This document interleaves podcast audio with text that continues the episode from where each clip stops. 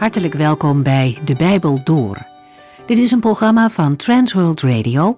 U kunt ons ook vinden op internet www.transworldradio.nl. De Bijbel Door is een radioserie die in vijf jaar tijd door de hele Bijbel gaat. Van Genesis tot Openbaring, van kaft tot kaft.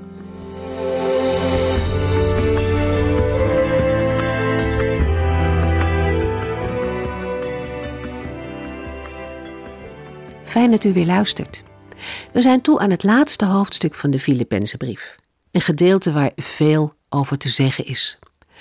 De vorige keer lazen we de versen 4, 5 en 6 en over dat laatste vers, het gebed, daar waren we de vorige keer nog lang niet over uitgepraat.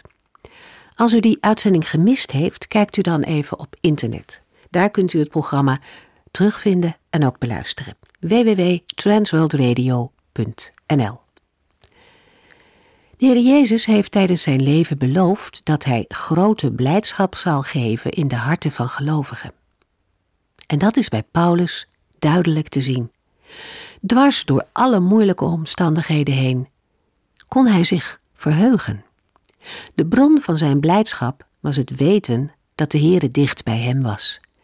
Ook de zekerheid dat hij een geweldige toekomst had bij de Heere was reden voor de vreugde van Paulus. Dat hielp hem door de moeite en de zorgen heen. In de Filipense brief komt dit onderwerp verschillende keren terug. En telkens roept de apostel ons op om die blijdschap vast te houden. De gerichtheid op God brengt meer dan blijdschap met zich mee.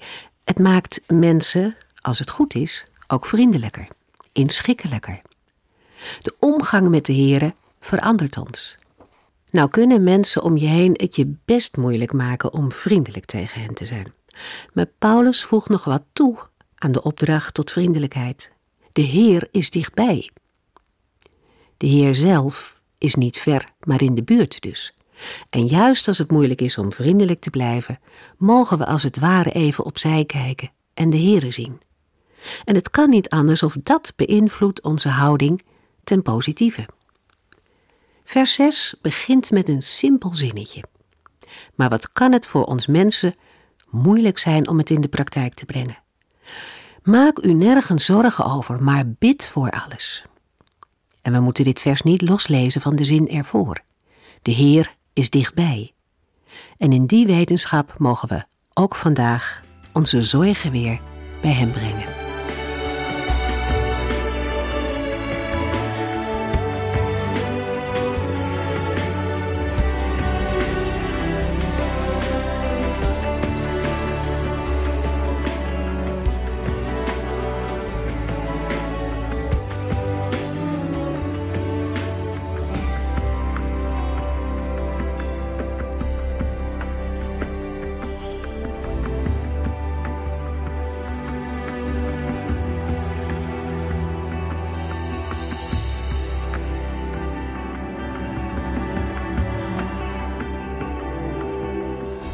In de vorige uitzending hebben we al een aantal dingen gelezen over het gebed. In deze uitzending gaan we het onderwerp bidden nog verder uitwerken. Heel veel mensen bidden. Ze spreken een gebed uit en zeggen dat ze daar baat bij hebben.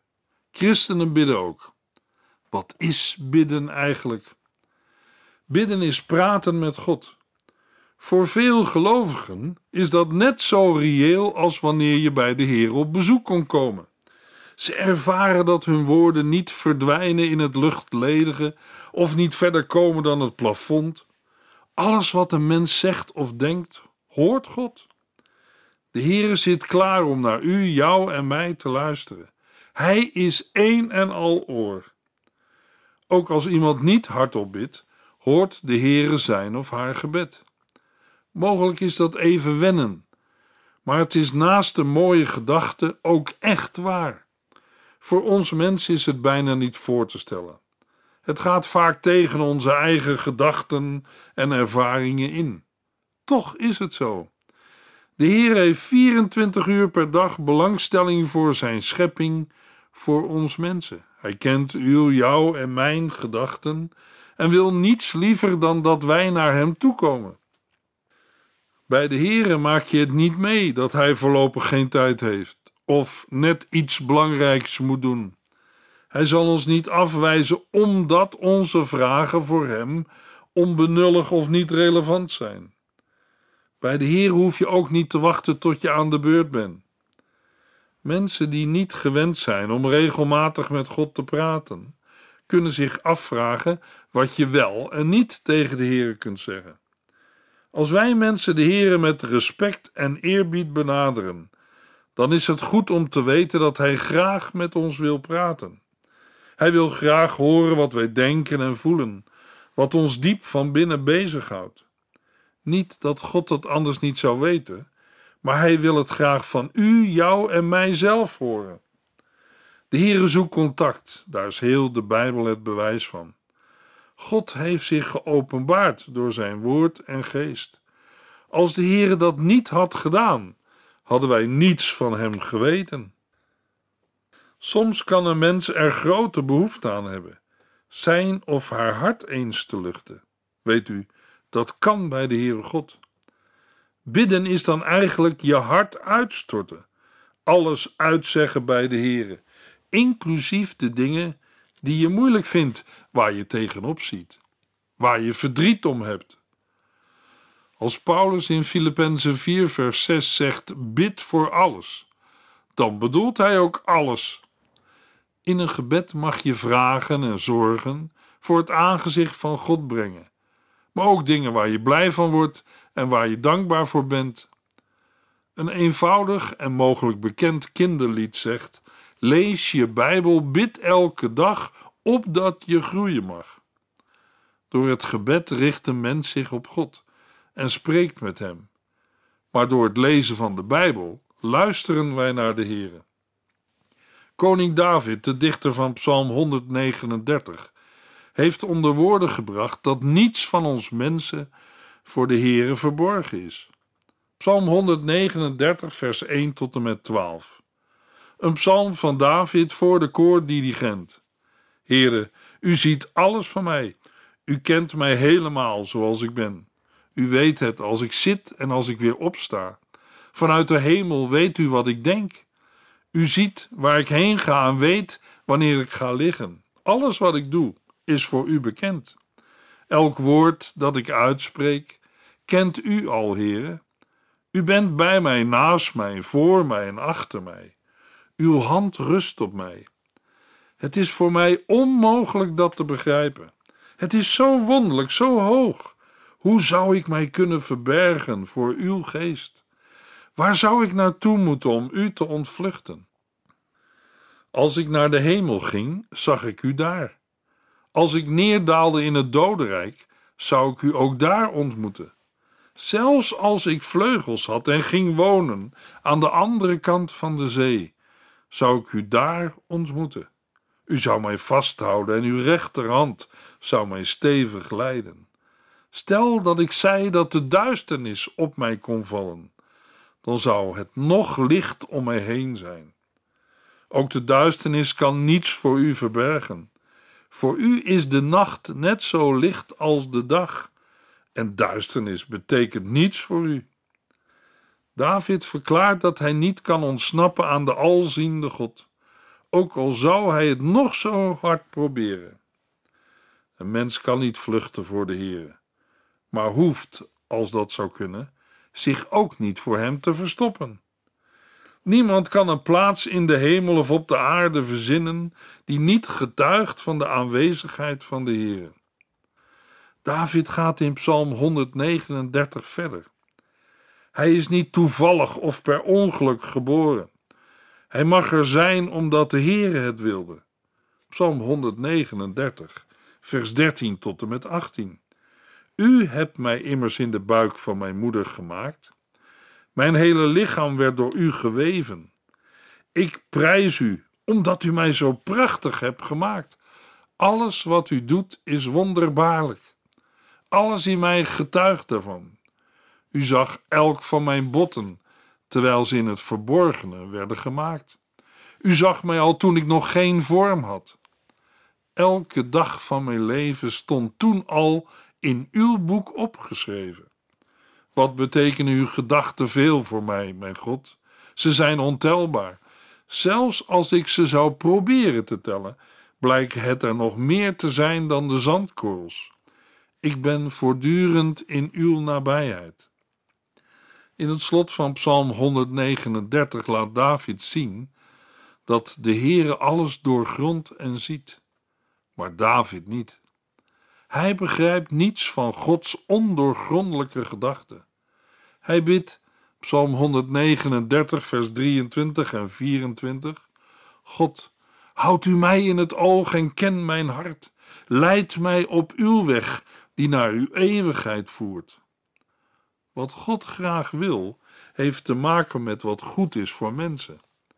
De Heere kiest voor mensen die Hem nodig hebben. Hij heeft een plan, een bedoeling met mensen. En in zijn plan hebben onze gebeden een plaats.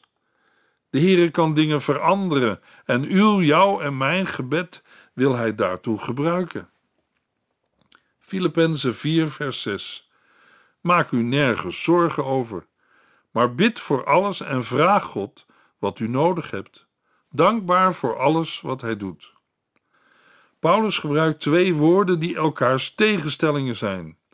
Het zijn de woorden nergens en alles. Wees nergens bang voor en bid voor alles. Nu is het helaas mogelijk om met de woorden wees nergens bang voor en bid voor alles een verkeerde kant uit te gaan. Dan zien we de werkelijkheid van elke dag niet meer en houden we geen rekening met de weerbarstigheid van het aardse leven. Is dan de zonde en het kwaad niet meer reëel? Is er nu al geen ziekte meer en pijn? Nee, dat zegt Paulus niet. Hij zegt dat we ons nergens zorgen over hoeven te maken, omdat we voor alles moeten bidden. Het betekent dat we de Heere moeten vragen of Hij ons wil helpen bij alle moeilijkheden die we meemaken. Luisteraar, als wij werkelijk op de Heere vertrouwen, dan mag Filippenzen 4 vers 6 een troost, bemoediging en een werkelijkheid zijn. Maak u nergens bezorgd over, maar bid voor alles en vraag God wat u nodig hebt. Deze laatste woorden, vraag God wat u nodig hebt, zijn ook voor ons best wel moeilijk. Meestal vinden wij bepaalde dingen erg nodig, maar de Heere niet. In 1 Johannes 5, vers 14 en 15 lezen we: Wij weten dat Hij naar ons luistert als wij Hem iets vragen wat met Zijn wil overeenstemt. En als wij weten dat Hij naar ons luistert, mogen wij ook zeker zijn dat Hij ons geeft wat wij Hem vragen. Als een mens tot geloof is gekomen en de Heere echt mag kennen, dan brengt dat een open relatie met God met zich mee. In die open relatie zijn gebed en bijbellezen belangrijke elementen. Gelovigen kunnen en mogen vrijmoedig naar de troon van God gaan.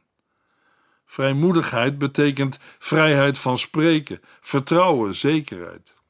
Die vrijmoedigheid hebben gelovigen tegenover de Heer. Zij mogen tot Hem bidden. Vrijmoedigheid in het bidden betekent niet dat aan geen enkele voorwaarde hoeft te worden voldaan. Op andere plaatsen in de Bijbel lezen we bijvoorbeeld dat bidden in geloof moet gebeuren en in de naam van Jezus. Bidden kunnen alleen zij die in Christus zijn en blijven en anderen vergeven hebben. Het moet ook gepaard gaan met gehoorzaamheid en niet op een manier waarin de zelfzucht tot uiting komt.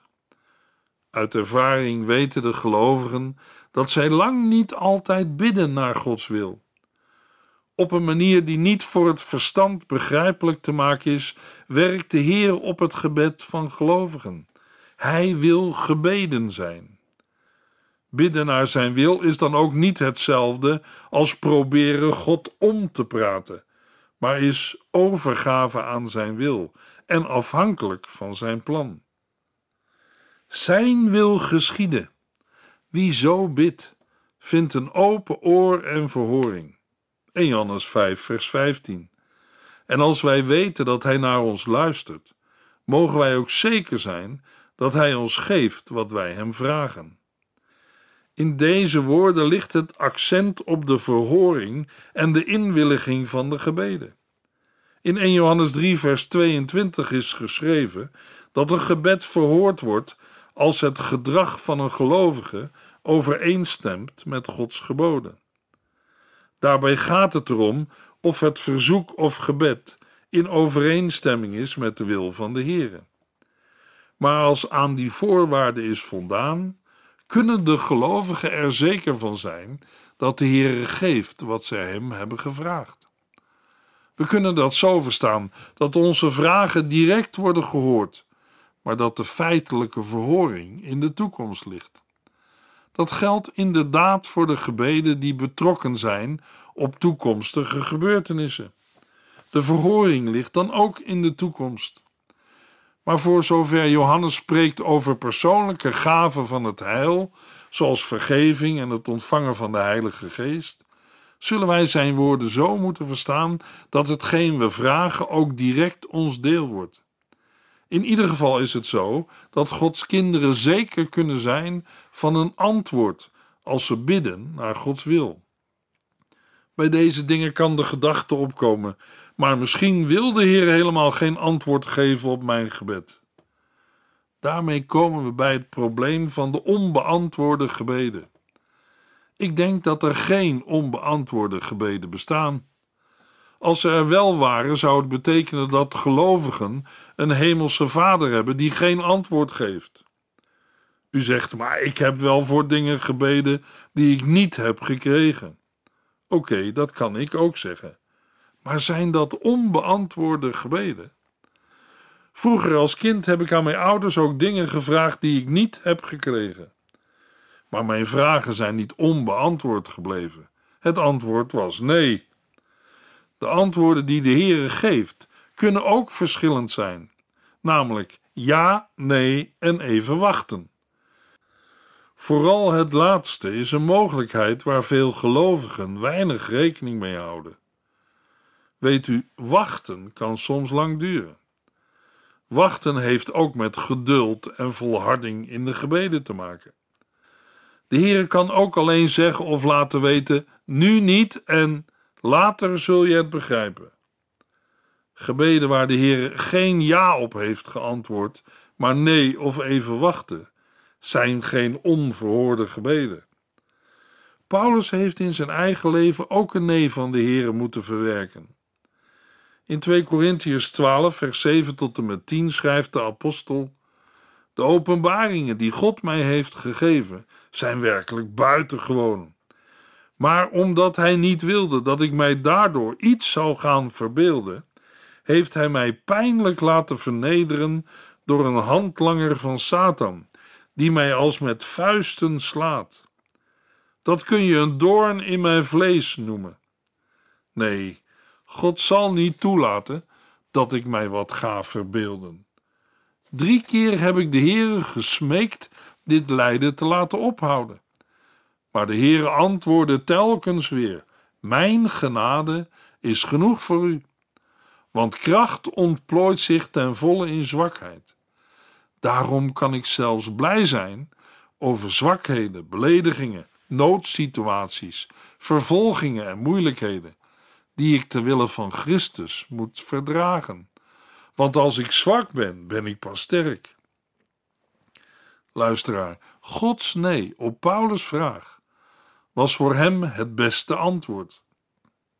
In wezen geeft Paulus zelf het antwoord waarom Gods nee voor hem het beste was. God zal niet toelaten dat ik mij wat ga verbeelden. Daarom lezen we aan het slot van Filippenzen 4, vers 6. Vraag God wat u nodig hebt, dankbaar voor alles wat Hij doet.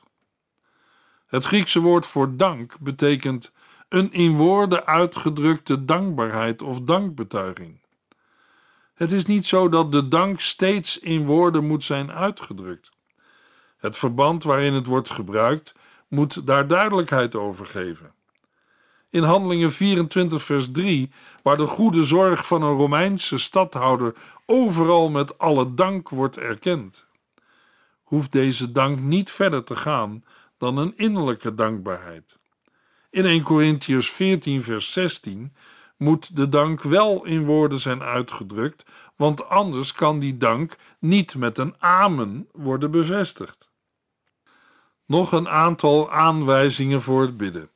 1 Timotheus 2, vers 1 tot en met 6. Wat ik van je vraag, komt hierop neer: bid veel voor alle mensen, smeek en dank God voor hen. Bid zo ook voor koningen en alle anderen die een hoge positie hebben, opdat wij in rust en vrede mogen leven en de Heere vrij in alles kunnen dienen. Dat is goed en aangenaam voor God, onze redder, want Hij wil dat alle mensen gered worden en het volgende zullen aannemen. Er is maar één God en er is maar één bemiddelaar tussen God en de mensen, de mens Jezus Christus, die voor die bemiddeling zijn leven gegeven heeft. God heeft deze boodschap op het juiste moment aan de wereld bekendgemaakt. Ik, Paulus, ben uitgekozen, daar kan geen twijfel over bestaan, als Gods boodschapper en apostel om vreemde volken de waarheid te vertellen en hun te leren dat zij door het geloof gered kunnen worden. Filippenzen 4, vers 7. Dan zult u de vrede van God ervaren. Een vrede die ons menselijk besef te boven gaat. En die de wacht houdt over uw hart en gedachten, omdat u in Christus bent. Uit het vervolg blijkt dat met vrede de innerlijke rust en vrucht van het geloof is bedoeld. In Matthäus 11, vers 28 zegt de Heer Jezus: Als de lasten u drukken en u vermoeid bent, kom dan bij mij. Ik zal u rust geven. Voeg u naar mij en wees mijn leerling, want ik ben vriendelijk en nederig van hart. Bij mij zult u diepe innerlijke rust vinden. Wat ik van u vraag is nooit te zwaar en de last die u voor mij moet dragen is licht. In de Bijbel komen we ook nog andere soorten vrede tegen. In Johannes 14, vers 27 zegt Jezus: Mijn vrede laat ik jullie na. Die vrede is heel anders dan die van de wereld. Wees dus nooit meer bang of ongerust. God schenkt de vrede van Christus. Hij doet die vrede in onze ziel neerdalen. Zijn vrede is verstandelijk, niet door ons mensen te peilen. Zo groots en rijk is zijn vrede. In Efeziërs 3, vers 20 schrijft Paulus: God kan oneindig veel meer doen dan wij ooit kunnen bidden of beseffen. Dat blijkt uit de kracht die in ons werkt. De vrede van Christus is heel anders dan die van de wereld. De vrede van de wereld komt vaak niet verder dan afwezigheid van oorlog of tweedracht.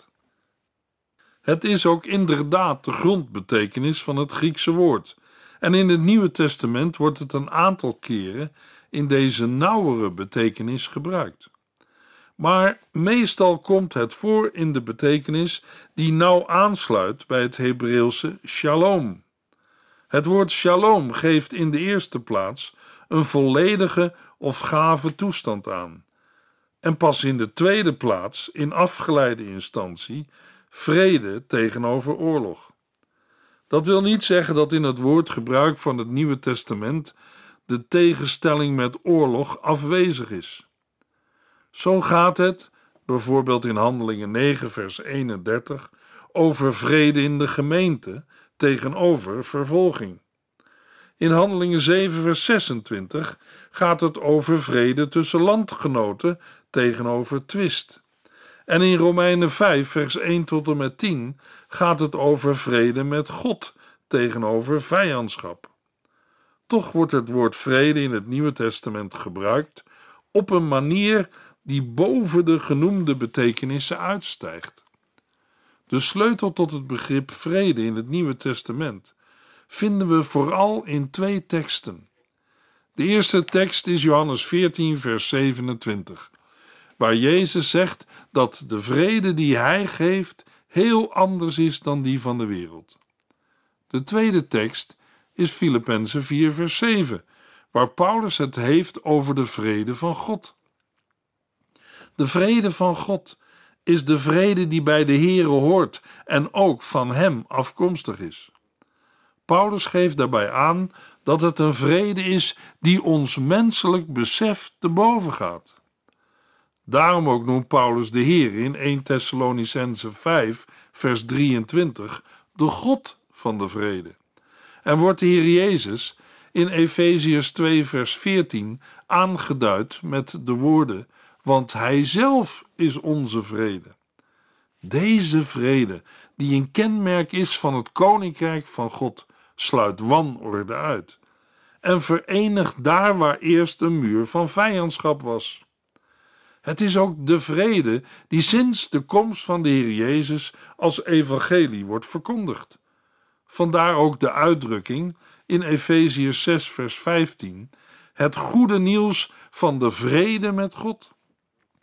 Het Griekse woord voor vrede wordt zowel voor het aspect van rust en veiligheid ten opzichte van de omgeving gebruikt, als ook voor het aspect van onderlinge rust en van vrede in het hart.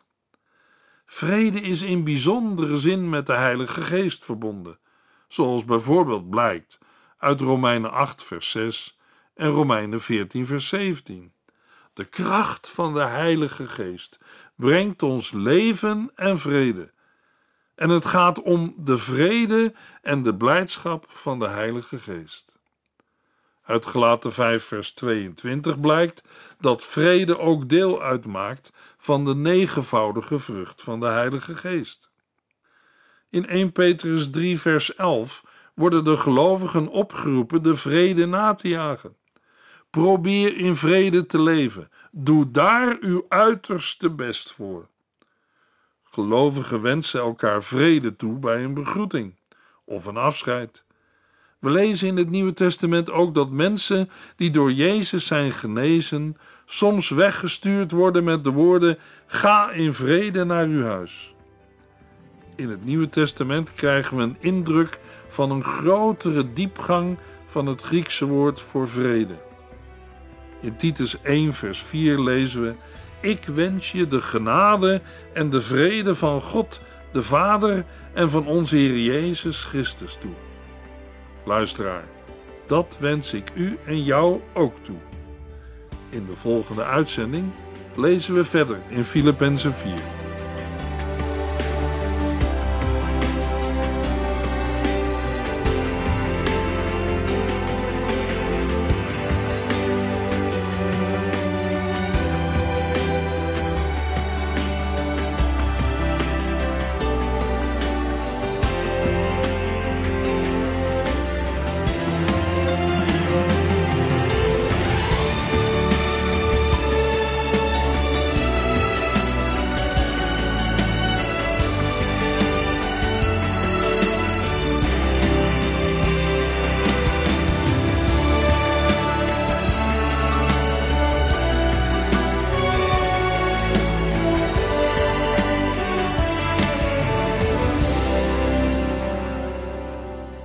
Eindigt deze aflevering van De Bijbel Door.